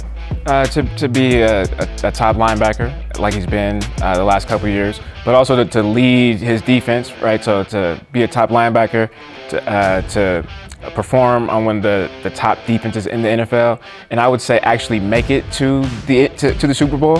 Um, when you when you have a, a running back as your fourth string quarterback, it's hard it's hard to win hard to win games. No matter how good you are on the defensive side. So um, that's my expect my expectations for Fred more than anybody else is way high. You know what I love about Fred is whenever the Cougars are in the area, football, basketball, softball, volleyball, whatever, he finds a way to get there because he's he's all in with BYU, and BYU fans are all in with Fred Warner at linebacker. Absolutely.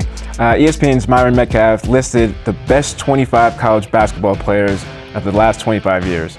He had BYU's Jimmer Fredette at 24th on that list. Should Jimmer be higher? 24 in the last 25 years. You know, anyone who watched Jimmer, uh, he was he was different. Certainly the National Player of the Year uh, that year for him. Um, it was a lottery pick going into the NBA, but uh, he was unstoppable. And uh, should he be higher than 24? Probably. I don't know what the number is because there were so many good players over the last 25 years. But uh, with Jimmer with the ball in his hands, as we saw, Kawhi Leonard and all those guys couldn't stop him. Right. Yeah. I, I think he's got to be higher. Yeah. I mean, Jimmer mania, right? Like, I don't. I don't gonna, it's going to be international when he takes that three-on-three group over to the Olympics. look, look, look. When Lil Wayne drops, you know, your name in a in a song of his, you, you, you, you you've you've made it, right? So you've got to be higher just for You're that. saying reason. Lil Wayne should have him Lil- up Lil top Wayne. 15? Top 15. right. Absolutely. NBA draft is tonight. We're going to stick with uh, Jimmer. He was the last BYU player taken in the draft back in 2011. And now that the Cougars are in the Big 12, do you expect the program to have players drafted frequently? Certainly more frequently than every 12 years as we move forward. Remember, there's just two rounds. That makes it a little tough. Can I plead the Can I plead the fifth? That tells me we got a ways to go. Can I plead the fifth? Got a ways to go. I don't. I don't think so. Uh, It's hard to. It's hard to say. Um, I d- yeah. I don't. I don't think so. We'll see what happens because the Big 12 is going to require a talent increase. Yeah. And uh, Mark Pope and his staff's been busy Yeah, getting that- ready for the first year. We'll just see, but there's the possibility, sure, because it's a program in a league that is front and center with America. And you get a guy whose light comes on, there you go. I, I, I'm, I would rather players make it in the NBA and stay long and have good career, long careers like football versus getting drafted. So that's, I mean, that's just, I think BYU, you know, over time can do that, especially like you said, with by default, the, the talent level is going to increase because of the. Big 12 and Right. recruiting. Um, staying on uh, the theme of uh, the NBA and the NBA draft, 42 years ago, the Boston Celtics drafted Danny Ainge while he was playing shortstop for the Toronto Blue Jays against the Chicago White Sox. The day he was drafted, he's playing for the Blue Jays. he went 0 for 3 with an error. Um, do you think his mind could have been somewhere else? You think? I mean, it's hard enough. Uh, anyone who plays baseball will tell you the hardest thing in the world is to hit a baseball that's Yeah. thrown at you 100 miles an hour. It might curve, it might do a changeup, it might come in as a high heater. Right. Um, and then you're out at shortstop in the big leagues. Um, if you're the least bit distracted, it's hard to do that. So you're you're doing that, and you know the Celtics just drafted you in the second round of the NBA draft, and your heart is saying, "I'm really good at basketball." Right, right. Do you Maybe I think? want to do that? Do you think if he, if it was nowadays, like currently, um, he had like a cell phone or maybe like an Apple Watch to, get, to get notified? I think there'd be so many solidified contracts that it wouldn't even be able to happen. Because remember, there was a legal battle then between the Celtics and the Blue Jays. And the Right. Celtics eventually won, not right away, but it took some time. And then Ainge joined the team while the season was on, and then he, then the rest is history. Yeah, true, true, true, true. What a day, 42 years ago. Uh, join BYU football head coach Kalani Sitake and BYU student athlete speakers um, for a special athletics devotional at the Marriott Center this Sunday night. You can attend in person or watch it at 8 Eastern on BYU TV. Our big contest continues. The results first of yesterday's best win between 1984 Michigan and 2009 Oklahoma, and a matchup today that just might have you scratching your head. This is BYU Sports Nation. The best of BYU Sports Nation will be back after this on BYU Radio. This is the best of BYU Sports Nation on BYU Radio. Welcome back to this Wednesday edition of BYU Sports Nation live from Studio B. Jarom Jordan alongside Dave McCann. Good to have you. Hey, 10 days away from the Big 12, man. It, it almost, like, it feels like we've been in the Big 12 for a while, but the reality of that, I don't think actually sets in, not in 10 days, but when BYU plays Kansas and Cincinnati and so on, and we're seeing that patch and soccer and volleyball and football and whatnot, then it sets in, I think, probably. I think so. It's the fastest summer we've ever had because the, the portal extended all football channels. Yes, thank you. We have a daily show. And then the July starts with this. July ends with the guys reporting. So Don't forget Football Media Day. Yeah, hey, we're middle- not throwing our own. We go to them. Yeah, we'll be in Dallas for that, and and then and then practice is here. I mean, AFR starts in less than five weeks. I know you guys are going super early. and we're like going, hey, wait a sec, but this is what we love. Yep. it's what we do, and but I, but this year because of all these things that mark the calendar, it feels like uh, we might just skip summer. The weather around here is still in spring. You know, we're almost out of June. We haven't had a hot day. We're yet. about to hit 90 for the first time in Utah this week, so it crazy. hasn't even been that hot. Yeah. Okay, our question of the day is this: What's the most revealing month of games on the BYU football schedule? Dave said November. I said September. Jordan Brady may be one of the smartest guys on Twitter. Let's skip his. No, just kidding. Uh, gotta be November. He agrees with you. I think how they finish the season will be very telling. Injuries, as you mentioned, depth, adjustment to new scheme and teammates, etc. I think we'll finally know what they're made of in November. Yeah. It, so we've used the word revealing. Yeah. Defining is is similar idea. It's like how because my argument is how quickly BYU starts will define how or reveal how well they have to play in November. But I think regardless, BYU is qualifying for a bowl game in November. It's just how hard do they have to work to get there. Yeah. Yeah. And the reveal is did they have enough to put themselves in a position to do it? The defining is yes, they did or no, they didn't. They didn't. Right? Because then you've got the great thing about the Big 12 is there's a second year coming, right? So you, you learn all this and, and then you get to go kind of restock the shelves again, um, having never done it before. And so I, I, I think every single game is really going to be revealing, right? Uh, were we good enough to beat Kansas, or we good enough to take down Texas Tech in our place, or or not? Um, that's the reveal of, huh? Well, we're going to play them next year, so what do we got to do to get better in between? So you know, it's it's not a free pass year because tickets are expensive and expectation is high. But man, first time out, we're going to learn a lot. There's going to be a lot revealed. Expectations are high in that we believe, and Jeff Hansen said this, this was a great point. Like, how will you define success besides wins and losses? He said how competitive BYU is. Yeah. Like, that BYU does not get just blown out in several of these games, but they're, if BYU, when BYU loses, that they were competitive, that they were in the game. And there'll be some level of moral victory in year one where it's like, okay, BYU had six regular season losses. There were only two that were by 17 plus, which is a three score game, hence my 17 plus thing. Like at Arkansas, be competitive because the next week you're playing at Kansas and you're going up against a tremendous offense. Arkansas, by the way, returns the same quarterback that torched BYU last year, KJ Jefferson. You got to show up. But the defense is different. The reset button has been pushed with the hiring of Jay Hill. You have 20 new incomers uh, from the transfer portal. This is a new look and feel BYU team, yet the familiarity is you still have Aaron Roderick running the show on offense, which has been awesome the last few years. The culture is great with Kalani Sitake. You're getting guys from other schools who are talented who want to come in. Think of the Pukas and the Kingsleys who didn't start at BYU. It was disappointing when they didn't choose BYU, but they have come back, and here they are at BYU. And now there's never been a bigger season and off season in BYU history in terms of we're in a Power Five league. We don't know how hard it's going to be, but gosh dang it, we're going to get after it and see if we can't be interesting in the next couple of years. It's a contrast between a sprint and a marathon. As an independent, September was a sprint.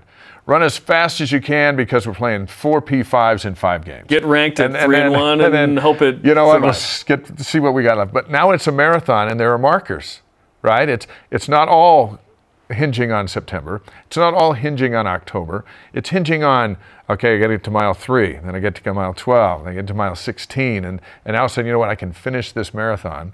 I hope, right? But but it, a marathon is never done in a sprint because physically you can't do it. But but now the mentality is you you you don't have to be perfect. One to be in contention, um, and we're not going to be perfect in this first year. But it's the marathon of it's not all about September because there's a giant October. And then, hey, once you get that point, you can't hit the wall because November's coming. More to play for too. There, there are players who have said after they've graduated, they didn't want to admit it while they played, that in Independence it was tough once you lost like that second game. It's like, well, what now? It's, it's human nature. The bowl game that we've been told we're going to. We're not playing for something bigger. You don't know what bowl game you're going to exactly. You need to finish in a certain place and whatnot. Like you have a chance at a bowl game that BYU's never been to for one, and two that pays you more than even the Cotton Bowl in '97 does now. Hey, and, and every Saturday, There's a chance. we looked at the opening day schedule for the Big 12 last night. Blaine and I. Every Saturday is there's seven games to watch, or 6 Mhm. or, or eight, or whatever.